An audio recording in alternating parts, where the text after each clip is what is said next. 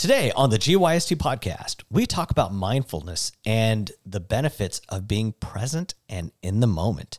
That's coming up on the GYST Podcast. Hello, everyone. Thanks for joining us on the GYST Podcast, where we discuss topics to help you get your together. Hello, everyone, and welcome again to another edition of your favorite podcast, the GYST Podcast, also known as Get Your Shit Together. Hello, everyone. I am one of your co-hosts, Rohit Rohila, and with me, as always, Glenn Rux here, Patrick Liam, and Scott Change. Scott Change, welcome back. Glad to have you here, buddy. Thank you. Change. Ladies and gentlemen, fantastic episode today. One that really resonates with me, and I'm excited to talk about this. It's something that we've mentioned on air off and on throughout the years, but it's never really had its own dedicated episode. And so our boy Patrick Liam wanted to talk about this. So with that, I'm going to hand the microphone over to you, Patrick. Take it away, buddy. All right. So we're going to talk about mindfulness, the act of being present in the moment to help kind of reduce stress and improve self-awareness and ultimately help reflect. It's a way to define your reflection in a way. How do you guys do that? Do you use mindfulness? Do you use apps to reflect? I know journaling is an option. And all the time. Yeah. When it comes to my emotions, and I've made no mystery about some of my anger issues in the past, right? What? Yeah. I've had anger issues in the past. Yeah. Went through anger. I wouldn't know from all those black eyes from us hanging out. Well, that's only because your jugs keep hitting you in the face when you run from me. What? That's okay. It's a bad joke. Huh? Where's the bad joke? There it is. Thank you. Bad joke. Glenn's bad joke of the day. Anyway, with anger management, one of the things that I was taught in the classes I was sort of required to take was to be mindful of my emotions, to analyze my emotions, and then ask myself, why am I feeling that way? So when it came down to an issue, let's say something pops up like, a car cuts me off on the freeway and almost kills Rohit. Instead of getting angry, I'm asking myself, okay, was anyone hurt? No. Okay, is it really going to affect me the rest of the day? Well, it could if I let it. Should I let it? No. Why? Because I don't want to ruin my day. I don't want to take away from the things that I plan on doing. Especially if it's something so small and simple and dumb. Right. Because, I mean, how are you going to let something that lasted 10 seconds ruin 24 hours of your day?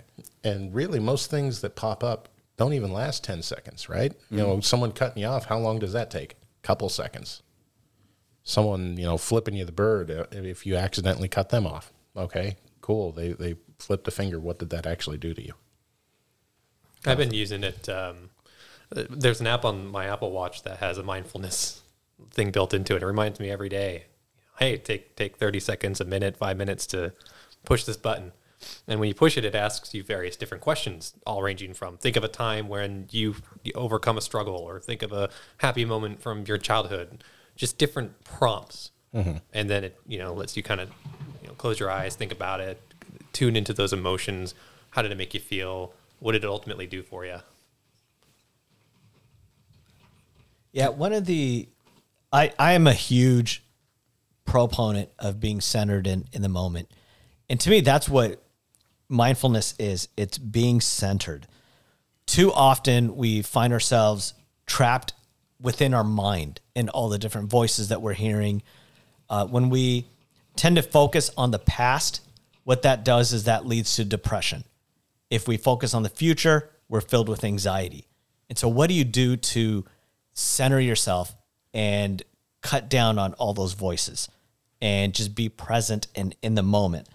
And it's almost like taking a mental time out. And if I'm working with someone, if I'm coaching them, I'll literally put up the timeout. I'll say, timeout, stop. Especially if they're in the moment and they're thoughts are leading them down a negative mindset, or a mindset that we're working on overcoming. I'll say, stop, time out. And if it's bad enough, I'll say, I want you to go outside close your eyes and listen to every single noise that you hear. There's a special magic that happens when you focus on your sense of hearing, because oftentimes it is the sense that we pay the least amount of attention to. So if we focus only on our hearing, it changes things. Like right now, I've got my headphones on and I'm hearing only myself. But in the studio today, we have one of our friends, Megan Houston, with us, and she is not wearing a headset. She is hearing things that we aren't, not just the voices from our podcast, but maybe a car driving by, or Goober running around and you hear his little toenails on the hardwood floor. When we can do that, when we can take that time out, go outside and only focus on what you're hearing, what that does is that takes all of your thought processes away from the past, away from the future, and just brings you present. And that is where we need to focus on. But oftentimes, that's the part that we focus least on. Like meditation. Like it's right. I struggle with it so much. And I actually didn't realize I was meditating, except I did, it was running. When I first started running, I didn't actually listen to music. And, you pointed out perfect thing, where it's you listen to the world pretty much. So with no music, I would just go and, I would zone out, but, I would pick up sounds of birds and random people jogging, or, usually snakes slithering everywhere once in a while, which I have to keep my ears out. But no, it's stuff like that helps you center yourself. But for me, just to sit there and be quiet, like just the way I work, the way I was raised, it's just I have to be doing something, or else I'm not doing anything. I'm moving backwards.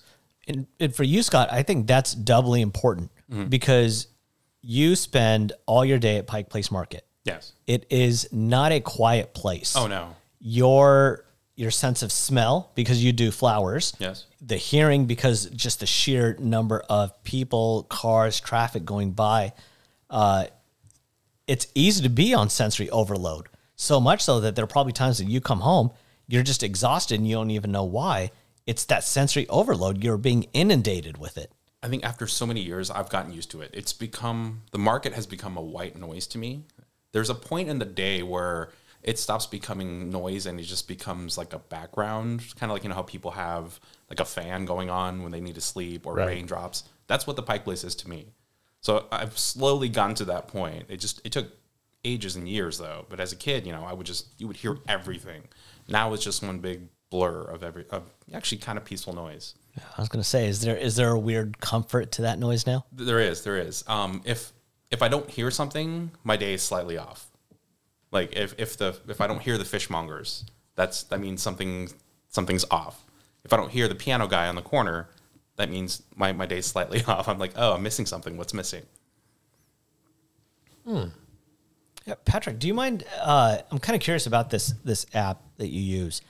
When it does prompt you and you go through with the prompts, do you notice how you feel before and after? No, it doesn't really change much for me. It'll ask me a question, and granted, I don't use it very often, but when I do, it's only about a minute, and I think about the question it asks, and then it beeps and tells me I'm all done, shows me my heart rate, and then I move on. So not really taking full advantage of it. Is it you not taking advantage of it, or is it just not an effective tool for you? Could be a mix of the two. It's definitely a commitment thing versus a functionality. Yeah. So some of the questions that it asks, sometimes I skip it. Like, I don't want to think about that and move on. And then otherwise I'm like, okay, yeah, I'll think about that. And then maybe 10 seconds later, I'll think about something else.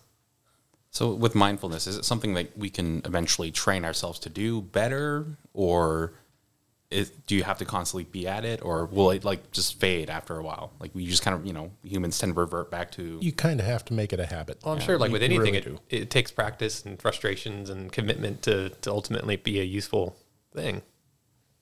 I mean, I was reading an article here.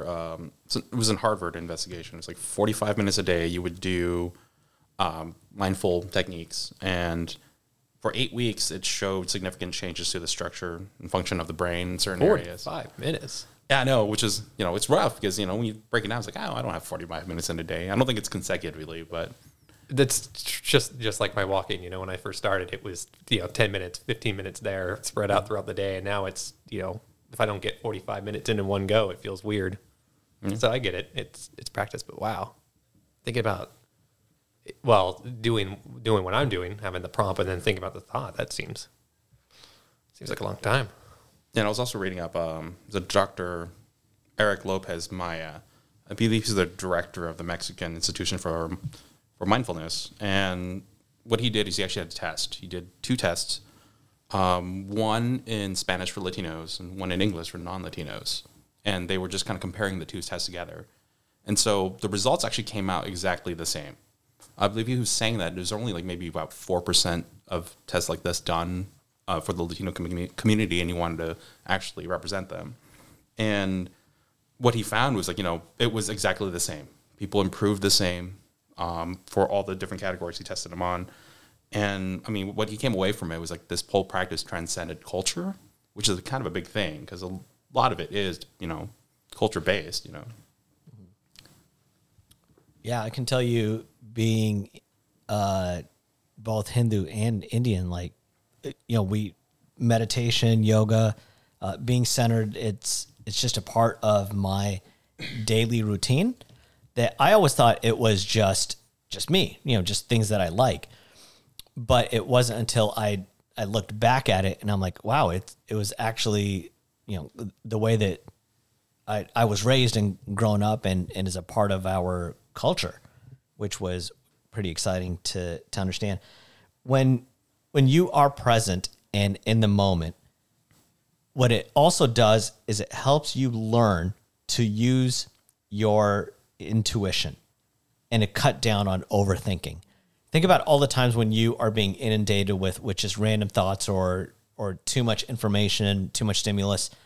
You have to take that time out, and it's just a quick time out, few deep breaths, which is in itself a form of meditation.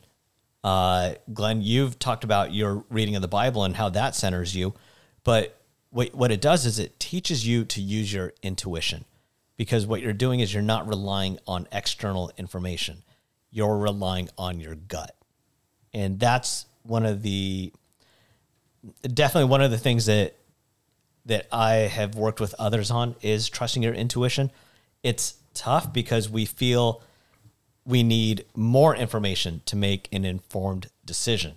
But when you do that, you take away from your natural instincts. And the more you can focus on your instincts to guide you into knowing what's right or wrong, what action steps and thought processes align with the way you want to think and believe, that's where you really start noticing a difference coming into yourself just by paying attention to it.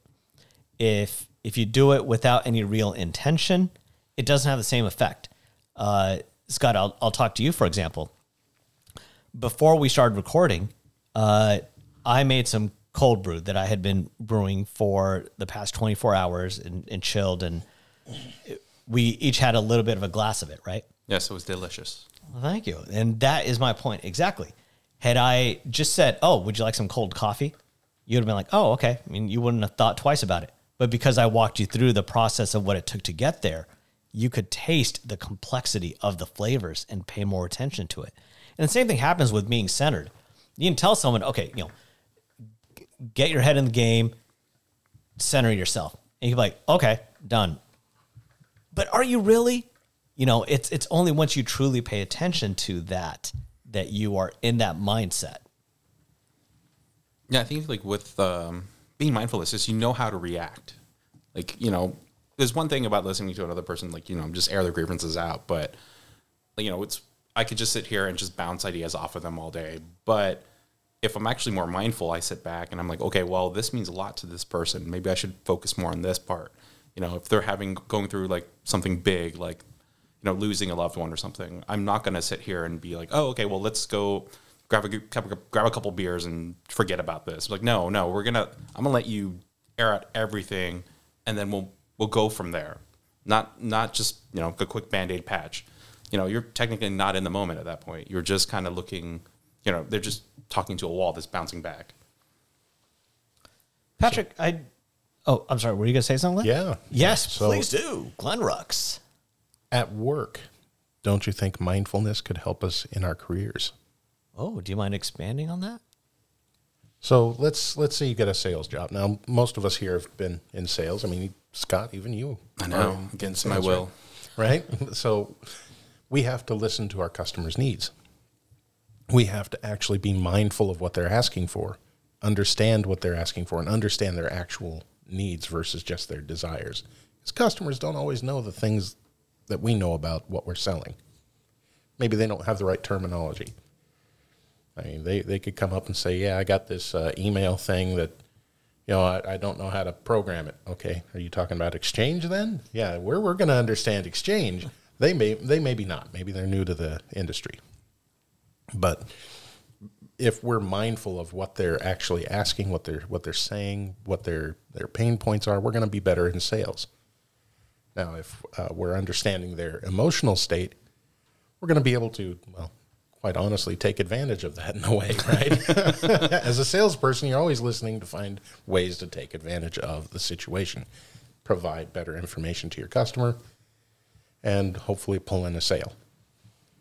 So, being mindful in your career and practicing mindfulness in every aspect of your life, not only your emotions and your personal life, your relationships, but also your career. You can better your career by being mindful of the situations you're currently in. If someone gives you an impossible task, it suddenly doesn't become impossible. Patrick, I'd like to get your thoughts on something. At the very beginning, you were talking about reflection. What has been your experience? I know you've journaled and on your walks a lot of times you don't listen to any music. You're just present and kind of thinking. What benefits have you seen from reflecting and just being centered and bringing your mind front and center? It certainly helped bringing those puzzle pieces together. You know, you're thinking about all these different components and slowly but surely understanding how they kind of fit together in certain ways. And then, you know, that ha-ha moments happen.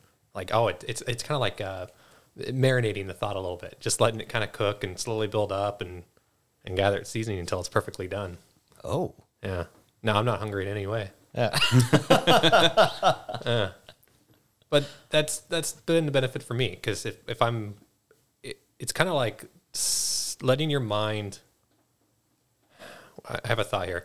It's like letting your mind basically kind of find the solution on its own by not overanalyzing it, but just kind of naturally letting that thought marinate a bit. You know, you're tuning out the distractions. And when I reflect the most, I do have music, but I'm not listening to it. It's just there. It's tuning out the distractions around me and creating more of an easier way to think and process information for me. Almost like a focus point. Kind of. Usually I don't even notice it's going on in the background. It's just nice to have something in my ear, and I'm not listening to the traffic and the sounds of Boeing next to me going off. So, may I ask you a follow-up question? Yes. This is a thinking one here. When you do that and you get a sense of reflection, do you think it helps you focus on the interpretations of the results rather than the results themselves? And what I mean by that is I feel like to the average person, they concentrate on the results. It was either positive or negative, good or bad, happy or sad. But reflecting, I think what it does is it helps you interpret the results. Why was it happy? Why was it sad? Why was it good? Why was it bad? It's a lot more than just what's the end, but it's how did you get there? And how did you help reach that ultimate result? Was it your thinking? Was it your actions? You know what I mean here? No, I do. And a lot of my walking, I wouldn't call it reflection because it's more on how do I get to the desired result and then coming up with the game plan and process there. But what I do kind of think about, okay, why am I like this or why is this happening? And I kind of work backwards a little bit and understand the components of it, that does help kind of build that roadmap as well. So both ways can happen. You can do forward thinking, come up with action items and plans and whatnot, and you can go backwards too. You can, how did I get to this moment? So with that, could you also work backwards from the desired result you want? Yeah, you could. How does that work? You basically kind of figure out what you need, what you want, and then it kind of just comes naturally to you. You get the game plan if you reflect on it long enough. And then that just kind of tells you how to get there. It's like giving you the steps backwards. Yeah, because I want $1 million. Okay, what do I need to get $1 million? I need to, you know. What's been the most interesting for my with these walks is a lot of times things just come to you naturally. Like you're not really thinking. I overanalyze everything. I love getting into my own head and just understanding how every piece is moving. But on walks, I'm not really doing that. I'm just kind of thinking of more the emotions of things. Why am I feeling this way? Or how did it get here? How can I fix it? These kind of questions is what I'm going through. But if I have a challenge and I have a desired result, I'll think of that. And then all of a sudden just, aha, something will come to me. Mm-hmm. And then I can, marinate on that a little bit longer and kind of come up with that plan. But yeah, it's just asking these deep thought provoking questions and truly trying to understand what that means and how this works. And I've been enjoying it. Sometimes I'll even talk to myself. Not even in my head, I'll get in arguments. Nice. People think I'm probably crazy walking through and some guy is screaming down the road. They'll leave you alone, though, I guarantee. Yeah. You. What about you, Glenn? I know you mentioned, the... I didn't mean to catch you mid-lollipop in your mouth. Dumb. But you've talked about the Bible, which mm-hmm. is important to you, growing up in a household where your dad was a pastor. What are some of the other things that you use to implement reflection? Well, for me, I use reflection to understand my emotional state and how to avoid getting into that emotional state to begin with, right? When I know what my triggers are, I can see those triggers coming, and I'll actually go, okay, this is about to happen. I can't let myself get to that point where I get angry or I get sad or I let those emotions take over. It's okay to feel emotions. I mean, we're not Vulcans. We're not turning into Spock here, right? But that should we be striving for that, though? No, not at all. Okay. We're emotional beings, and we need to embrace our emotions but not let them control us. So a little bit more Romulan. Yeah, a little more Romulan. There we go. I don't know what that is. Well, so way back when in the history of Star Trek, you had everyone who was a Vulcan who suppressed their emotions and think logically, like Spock being the most famous one. And then what happened was there were some individuals who believed that wasn't the case. You should trust your emotions. Mm-hmm. And they actually branched off to become Romulans. And they're more... emotional based, but they went on the far extreme of emotion to where logic isn't what powers them. It's emotion and volatile emotion. Right.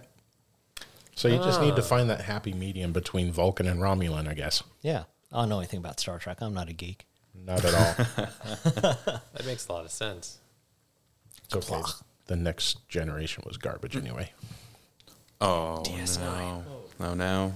But talking about that, we kind of touched about it before, talking about stoicism and everything, mm-hmm. taking a back seat and actually focusing on the bigger picture, focusing on things that you kind of can control. And, one of the other things was acceptance. You don't confuse that with, complacent. Right. And there are things that are going to happen outside your control that pretty much, that you can't do anything about, but you can learn to accept them and work around them. So as we wrap this up, we talked about mindfulness, how we kind of utilize it, different techniques. Try approaching that stuff in your everyday. Whether it's thinking in your head, reflecting, journaling, using different apps, but it is definitely a powerful tool that can help you, in your everyday. This has been the GYST Podcast. Thank you for listening and have a great day. Thanks, everyone, for listening to our GYST Podcast. We hope you learned how to get your together.